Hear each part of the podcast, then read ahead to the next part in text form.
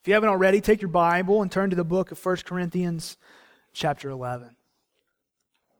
You know, our faith, the Bible, Christianity, it's filled with celebrations, it's filled with remembrances, it's filled with activities that God gave his people to remind them, remind us of who we are to allow us to root our identity in Him, to cause us to remember that, that first and foremost, we're a people who have received mercy, a people who deserve nothing, a people who have earned nothing. You see, God has been very gracious to give to His people celebrations, rituals, activities that point to God and point to God's faithfulness and point to God's mercy. So here at Redeemer, as you see on the screens, we're, we're on a mission to build out a foundation for the gospel of Jesus in Hendersonville, particularly at Redeemer Church. And what we have said is that our gospel foundation is that salvation, that's being made a child of God, being reconciled to God, is by grace alone, God's grace, through faith alone, in Jesus Christ alone, as revealed in the scripture alone for the glory of God alone. So our foundation is that our salvation is a gift from God that points to Jesus, that's rooted and taught in the scripture, that honors and exalts God for his saving mercy in everything. That's our foundation. But now we've really begun to wrestle with how do we build upon this foundation. And two of the ways that we build upon our foundation is to celebrate the gospel the way God tells us to celebrate the gospel. Two ways we build upon our gospel foundation is to celebrate the gospel in the ways that God tells us to celebrate the gospel. And so Jesus gave to us two gospel celebrations. One is baptism, and the second is the Lord's Supper. Baptism is a one time initiation into the new, new covenant community of God. Jesus said in Matthew 28 Go into all the nations, baptizing them in the name of the Father, Son, and the Holy Spirit, teach them to obey all that I have commanded you.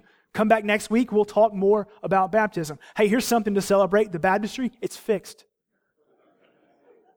I never thought we'd have to talk about baptism like we're Kroger, but the baptismal waters are open. We have them again. You can be baptized. Come and talk to me. That's for next week.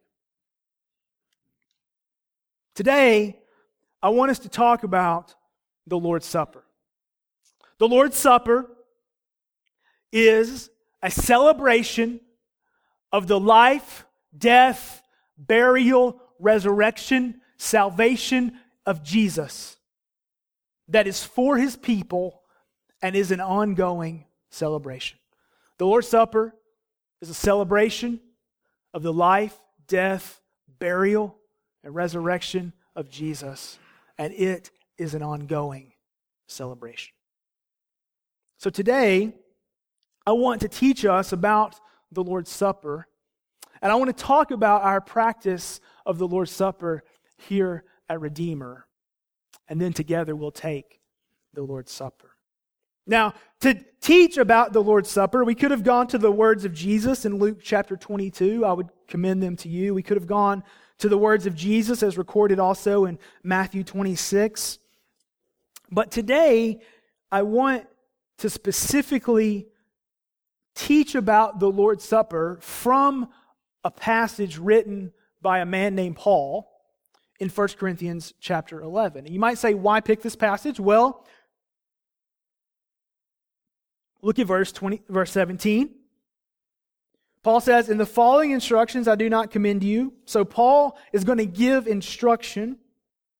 Verse 23 For I received from the Lord what I also delivered to you. So Paul is instructing the Corinthians in how to celebrate the Lord's Supper in a way that's consistent with what Jesus taught.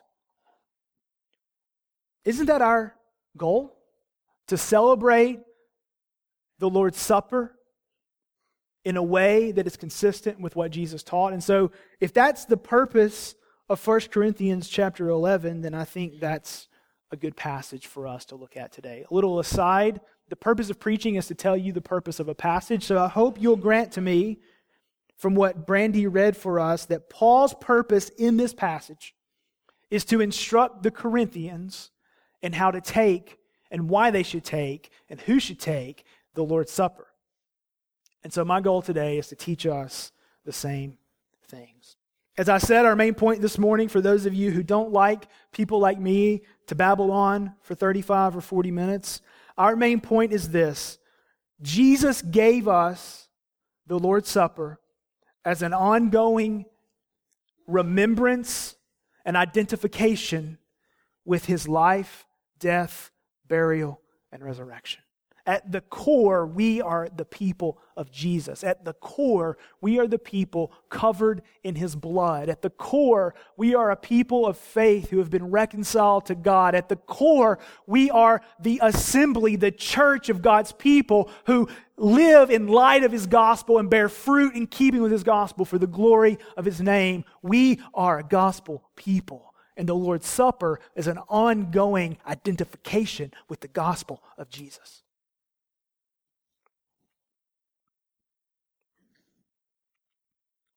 So let's just look at the passage, and then I have a few points for us this morning. Verses 17, I'm again, 1 Corinthians chapter 11, verses 17 through 22. Paul is clearly upset. I do not commend you. Like, like Paul's upset, okay? So let me be really clear. I'm not upset with you today, okay? We're good. One of our five year olds asked me last Sunday, Mr. Jamie, why do you get mad and yell when you preach? I was like, well, I do yell, but I'm not mad. How do you explain that to a five year old? I don't know. I'll leave that to the parents. So I'm not bringing a rebuke to us today. At least I don't intend to, as much as I intend to instruct. But the problem in verses 17 through 22 is that the Corinthians were taking a celebration of Christ's saving work and allowing it to make social distinctions within the church.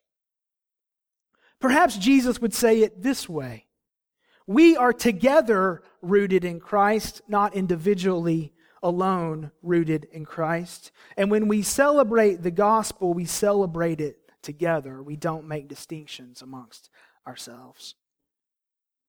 Verses 23 through 26 is where Paul gives the explicit command of what the Lord's Supper is and why it is to be taken. We'll spend the majority of our time there today.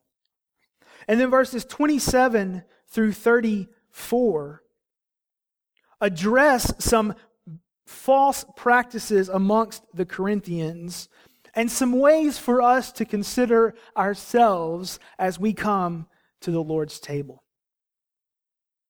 So today,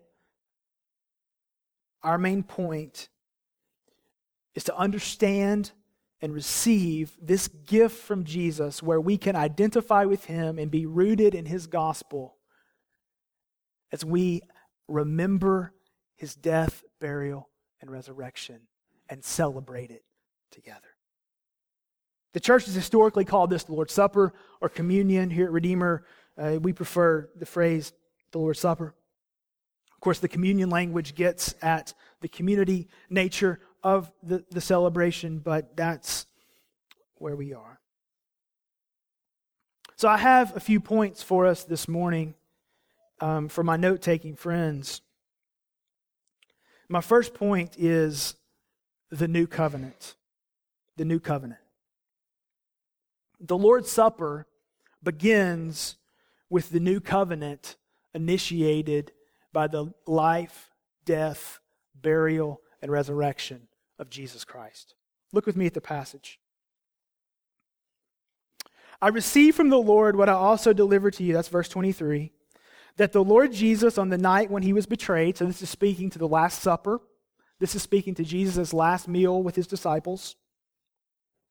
And when he had given thanks, he took bread, and when he had given thanks, he broke it and said, This is my body, which is for you. Do this in remembrance of me. In the same way, he also took the cup after supper, saying, this cup is the new covenant in my blood. Do this as often as you drink it in remembrance of me. So the Lord's Supper begins with the new covenant. Jesus said, Tonight, I am initiating a new covenant. Now, fear not. New covenant does not mean that all of a sudden God started saving people differently than he had always saved people. God has always saved people based upon his gracious gift of faith in the Messiah who would come from God and redeem. So Jesus is not saying there's a new way of salvation, but he's saying that his death, his burial, and his resurrection began something new, and he calls it the new covenant. Now, perhaps you're saying, well, Pastor, what is this new covenant? Turn over to Jeremiah. Let's got to go back to the middle of your Bible there. There's some big books Isaiah, Jeremiah, Ezekiel. Jeremiah chapter 31.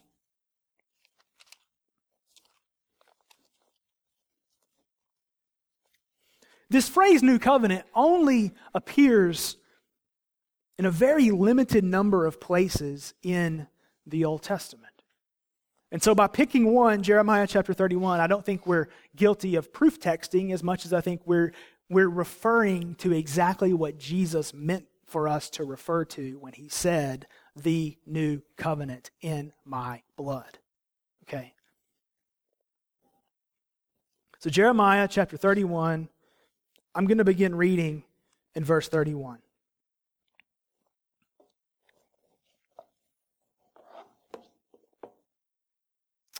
Behold, the days are coming, declares the Lord, when I will make a new covenant with the house of Israel and the house of Judah. Not like the covenant that I made with their fathers on the day when I took them by the hand to bring them out of the land of Egypt. My covenant that they broke, though I was their husband, declares the Lord. For this is the covenant that I will make with the house of Israel after those days, declares the Lord. I will put my law within them, and I will write it on their hearts and I will be their God, and they shall be my people. And no longer shall each one teach his neighbor and each his brother, saying, Know the Lord, for they shall, shall all know me, from the least of them to the greatest, declares the Lord, for I will forgive their iniquity, and I will remember their sin no more. So Jesus says, I bring the new covenant. What's the new covenant? The new covenant is that God's people all know him. God's people all belong to him. God's people all have his law written on their hearts, and God's people all have their sin forgiven from them. Every single one. Hope that's not a leak. Okay, and we're back. So the new covenant that Jesus says he's initiating, he says the new covenant through me is, is, is unique because under the old covenant, under the Old Testament, under the law of Moses, under the people of Israel, everyone who was born physically into Israel belonged to Israel. But yet the New Test, the Old Testament labors to say not everyone who is physically of Israel actually knows the Lord. Not everyone who is physically a child of Israel actually has belongs to God. And, and so the New Testament starts to make this distinction between physical circumcision and spiritual circumcision. Between belonging to the community and actually spiritually internally belonging to God as his child. So the Old Testament starts to make a distinction between all Israel and true Israel.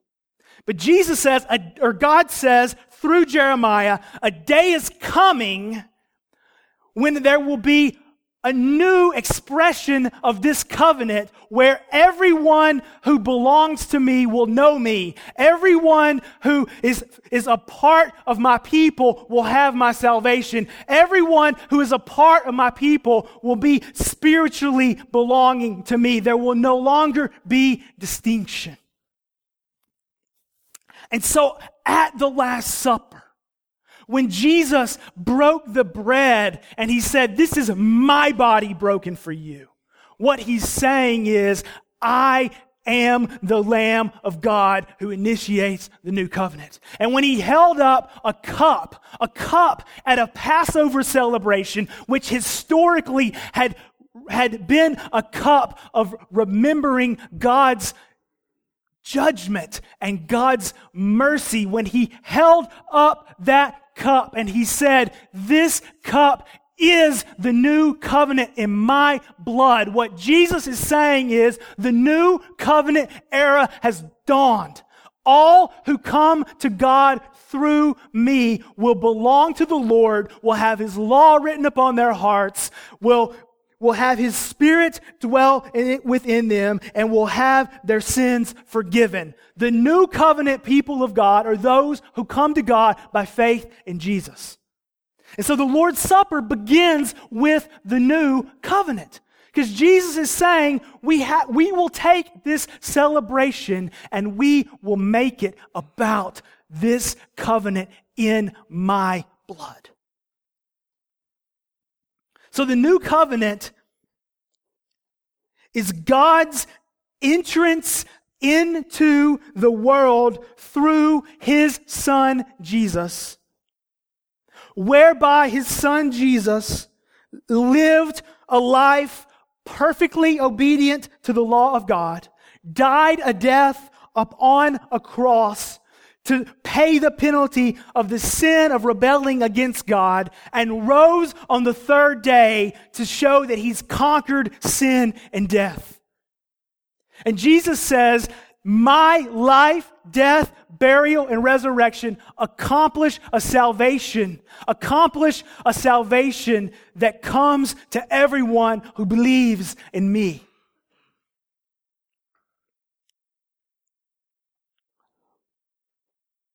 So that's our invitation today. The church is a people of the new covenant. The church the people of salvation by grace alone, through faith alone, in Christ alone.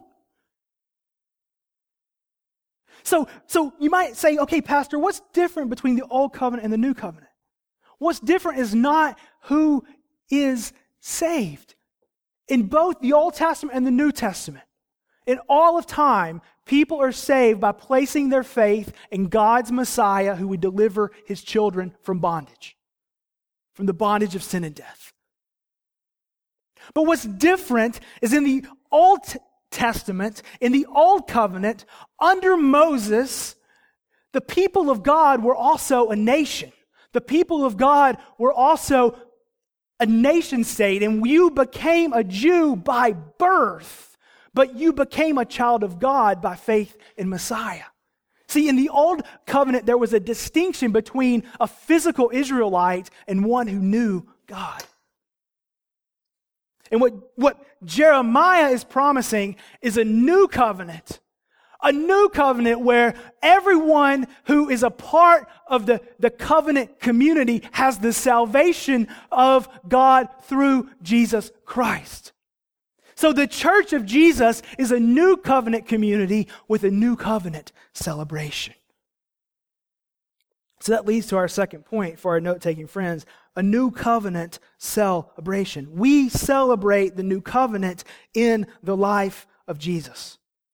The Lord's Supper is a meal for Christians to identify with Jesus by remembering and proclaiming the salvation which he brings.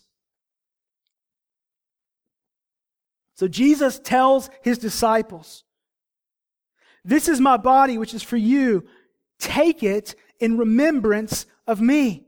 He holds up the cup And he says, As often as you drink it, do so in remembrance of me. For as often as you eat this bread and drink the cup, you proclaim the Lord's death until he comes. So, what Jesus is saying is, I give to you a new covenant celebration of your saving grace through my broken body and my spilled blood for your salvation and my glory.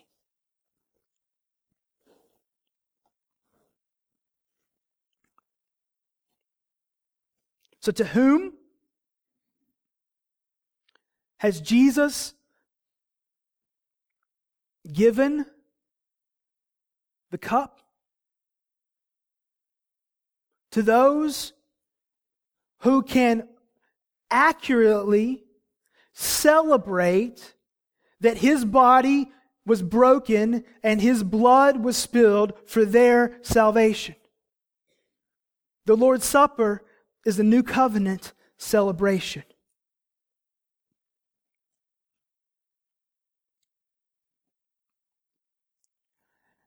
How often should this meal be celebrated? The scriptures don't tell us exactly, but they say as often as you do it. So remember what Jesus is doing here, or maybe you don't remember, but learn for the first time, is once a year, the people of Israel celebrated what's known as the Passover feast. If you've been around Redeemer that long at all, hey, come every Easter season. One of the favorite things we do is we have a Passover Seder where we walk through and remember this Last Supper that Jesus had with his disciples. But once a year, the children of Israel celebrated with the Passover feast. The Passover feast remembered God's deliverance from the bondage in Egypt and remember God's faithfulness to his people. And it's during that Passover celebration that Jesus took up a piece of bread, a piece of bread that had been taken up for millennia, a piece of bread that had been taken up to remember God's deliverance through affliction. And Jesus said, This is my body broken for you. Your deliverance will come through my affliction. Your deliverance will come through my body that has been broken. And then Jesus took a cup a cup that remembered God's wrath being poured out upon, upon the people of Egypt and God's mercy being given to the people of Israel. And he said, This cup, this is the new covenant in my blood. Jesus is saying, I am your deliverance and I am your wrath bearer and I am the one who brings God's mercy to you. But this was a once a year feast. But clearly, I think we can look at this as often as you do it, as often as you do it. And we can recognize that Jesus is instituting a new Passover celebration, a new covenant Passover celebration. And it seems clear that, that he intended it to be practiced more than annually. It's clear from studying the early church that it was practiced way more than annually. It's clear from this that the Corinthians have practiced it recently, and Paul intends them to practice it again soon. I wish, how many of you could join me in this, that the Bible had footnotes for us? Like, like, I know you have this question, here's your answer to the question. The Bible doesn't tell us numerically how often the Lord's Supper should be celebrated. But it tells us that the new covenant community is to celebrate the Lord's Supper, the new covenant celebration, often enough that we can root ourselves in Jesus and we can root ourselves in Jesus' salvation. So the Lord's Supper is a new covenant celebration where the body of Jesus was broken and the blood of Jesus was spilled to purchase our acceptance into God's family, into the church, into the new covenant community, where our sin is cast from the east as far as the east is from the west, where the law of God is written upon our hearts, where the Spirit has come and dwelt in us. We celebrate that as often as we need to, to celebrate and root ourselves in the gospel of Jesus. So some churches, historically, have practiced the Lord's Supper annually. Some churches have practiced the Lord's Supper quarterly. Some churches, like Redeemer, have historically celebrated the Lord's Supper monthly. Some churches have celebrated the Lord's Supper weekly. But the Lord's Supper is a new covenant celebration for the people of God to root themselves and identify themselves with Christ and His salvation. And so as often as we take it, we are rooting ourselves in that salvation.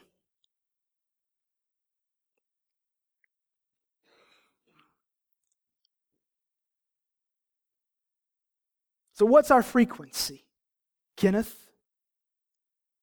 That was a song from the 90s. REM fans, there's not any out there. It didn't work.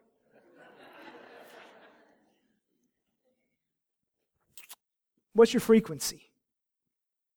Well, if I could just do a bit of an aside, I can't point to, to scripture, passage, and verse here. Um, my conviction has come to be that the people of God need to celebrate our new covenant feast as often as we can. Um, I think that the human heart is prone to take credit for our holiness and take credit for our morality. And celebrating the Lord's Supper says, no, Jesus is the one who has saved you.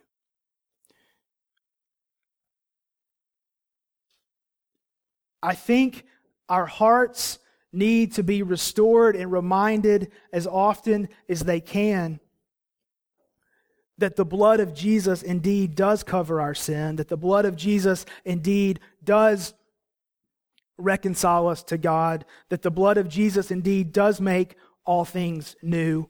And I think that our weary, struggling hearts in this broken world need to be rooted in the gospel of Jesus as often as we can. So, after at least a year of prayer and conversation, um, today we are beginning a new practice here at Redeemer of celebrating the Lord's Supper on a weekly basis as a part of our weekly celebration, as a way to make the salvation of Jesus at the highlight of every service and as a way to communicate to all who are here exploring the faith we're not superior, but we know a great Savior. We're not perfect, but God is with us. And so at Redeemer, we are going to begin to take this new covenant celebration on a weekly and regular basis. So, as we make that transition, and as I try to apply this passage for us, let me just leave you with a few practical considerations. Number one,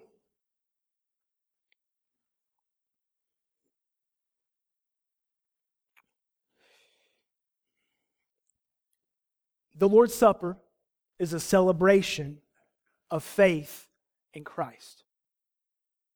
So in verse 27, Paul talks about those who eat or drink the cup of the Lord in an unworthy manner will be guilty concerning the body and blood of the Lord. Let a person examine himself then, and so eat of the bread and drink of the cup. And Paul goes on. What's Paul talking about to take the Lord's Supper in an unworthy manner? I think there's a few expressions of that. One is to take the Lord's Supper believing that the supper itself saves you or makes you more holy or gives you more of God's grace because that undermines the life and death of Jesus. So we are not moving to a more frequent communion because we need a more frequent infusion of God's help to make us more like Jesus. That is not the point. What Jesus did on a cross was once and for all, and it's sufficient for all times and all peoples and all places and everywhere. Jesus doesn't need our help to save us. The Lord's Supper doesn't help.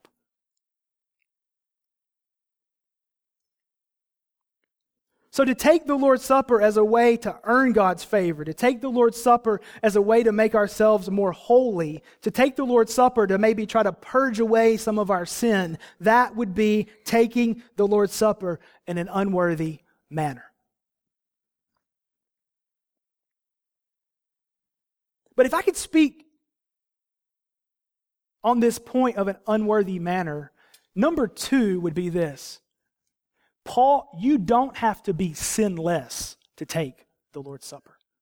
How many of you have ever heard this passage, 1 Corinthians 11, 27, 28, 29, referenced, and, and something like this said? So, if there's any sin in your heart this morning, perhaps you shouldn't take the Lord's Supper today because you might be taking it in an unworthy manner. How many have ever heard an exhortation down that path? Yeah. That's bunk. Because if I can't take the Lord's Supper, if there's sin in my heart, I'm not taking it. And rather than going to weekly, we need to go to never. Now, if there's continual patterns of unrepentant sin in your life whereby you're unwilling to receive instruction from God's word and you're starting to prove that God's grace is not at work in you, perhaps you should refrain. But if you can come to the table of the Lord and say, I'm broken, Jesus covers my brokenness, Jesus is everything, I'm loved by God because of Jesus, fill me, O Lord, by your Spirit, then you should take and eat and take and drink and bask in the glory of the gospel. So, number two, taking in a worthy manner does not equal sinlessness because it's not there.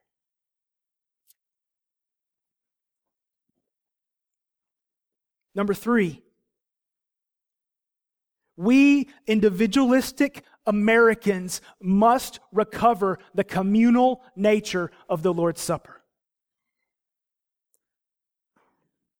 Paul says when you take the bread and the cup, you do it to remember what Christ has done for you and to proclaim the power of the Lord's death until he comes again. Who are you proclaiming that to? Yourself? No. We're proclaiming it to one another. We're proclaiming it to the watching world. We're saying, hey, I take the bread and I take the cup because in my brokenness, Jesus is the only answer and I trust Christ. We take the bread and we take the cup because we're saying that in my weakness, Jesus is my strength. We're proclaiming Jesus is everything. Jesus is enough. And we're proclaiming that to the weak and the weary among us. And we're proclaiming that to the world that thinks we're better than them. So we must recognize that the Lord's Supper is not a moment about me and Jesus and me getting my spiritual pick me up. Jesus is not your coffee. He doesn't work at Starbucks or your favorite hipster coffee shop in East Nashville. Taking the Lord's Supper is a community of people identifying with the life, death, burial, and resurrection of Jesus. And everyone who sees their need has professed their faith and is walking by faith with Christ takes the supper as a way of identifying with Him. Look, I know I'm way out of time and I just I'm just going to go with it, okay? Do you want to know how to fight sin in your life? Identify with the work of Jesus for you. See his life, his death, his burial, his resurrection as him working to make you alive. The Lord's Supper is simply a communal celebration of that, looking to that. Do you want to know how to become more like Christ? Identify yourself with Jesus and his gift of salvation more and more and more.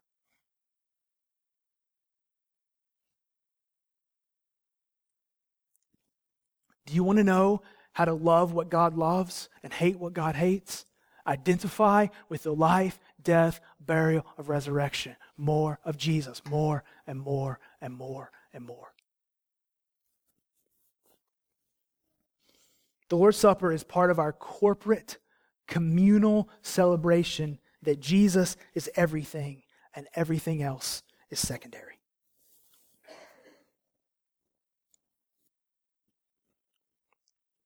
Number four, and finally,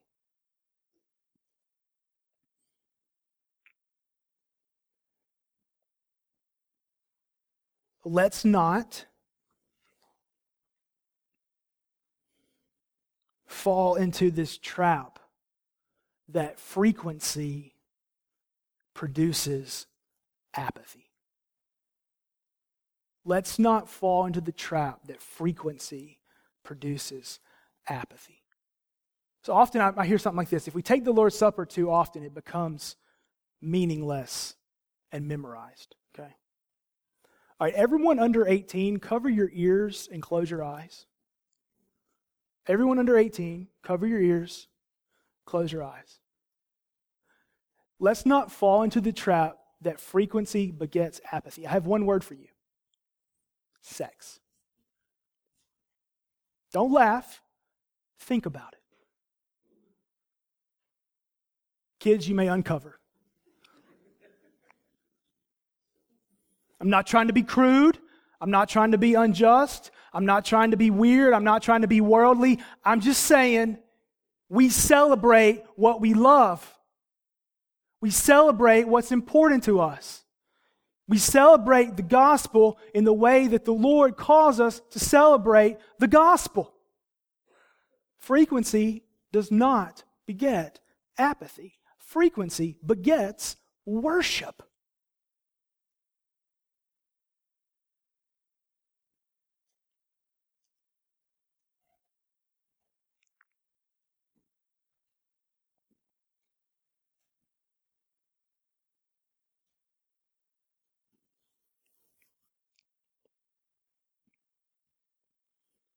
So, here at Redeemer,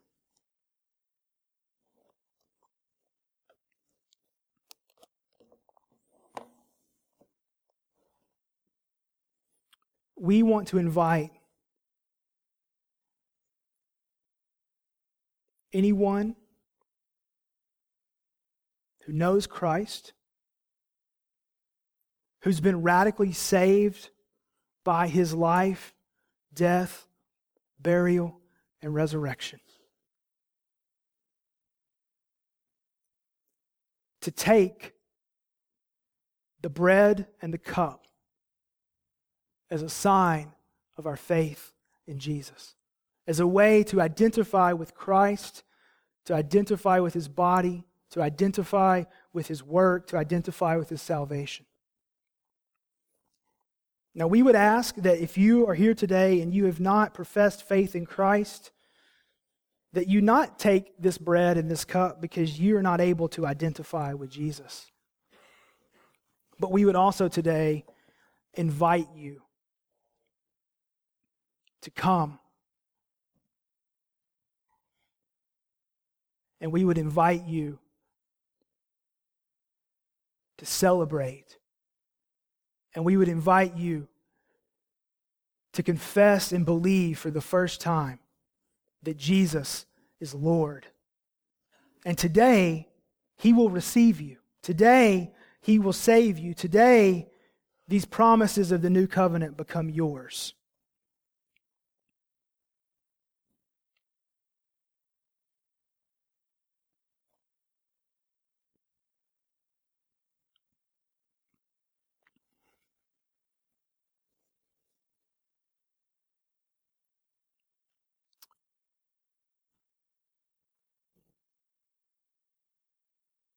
So I'm going to model some covenant repentance here. I, about four minutes ago, crossed a line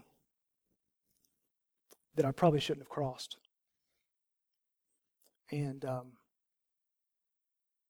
I ask you to forgive me for that. I want the focus today to be on Jesus. I want it to be on the saving power of his cross. I want us to walk out of here thankful that God saved us and not chuckling at something that was funny. So I ask you to forgive me for being crude in a gathering.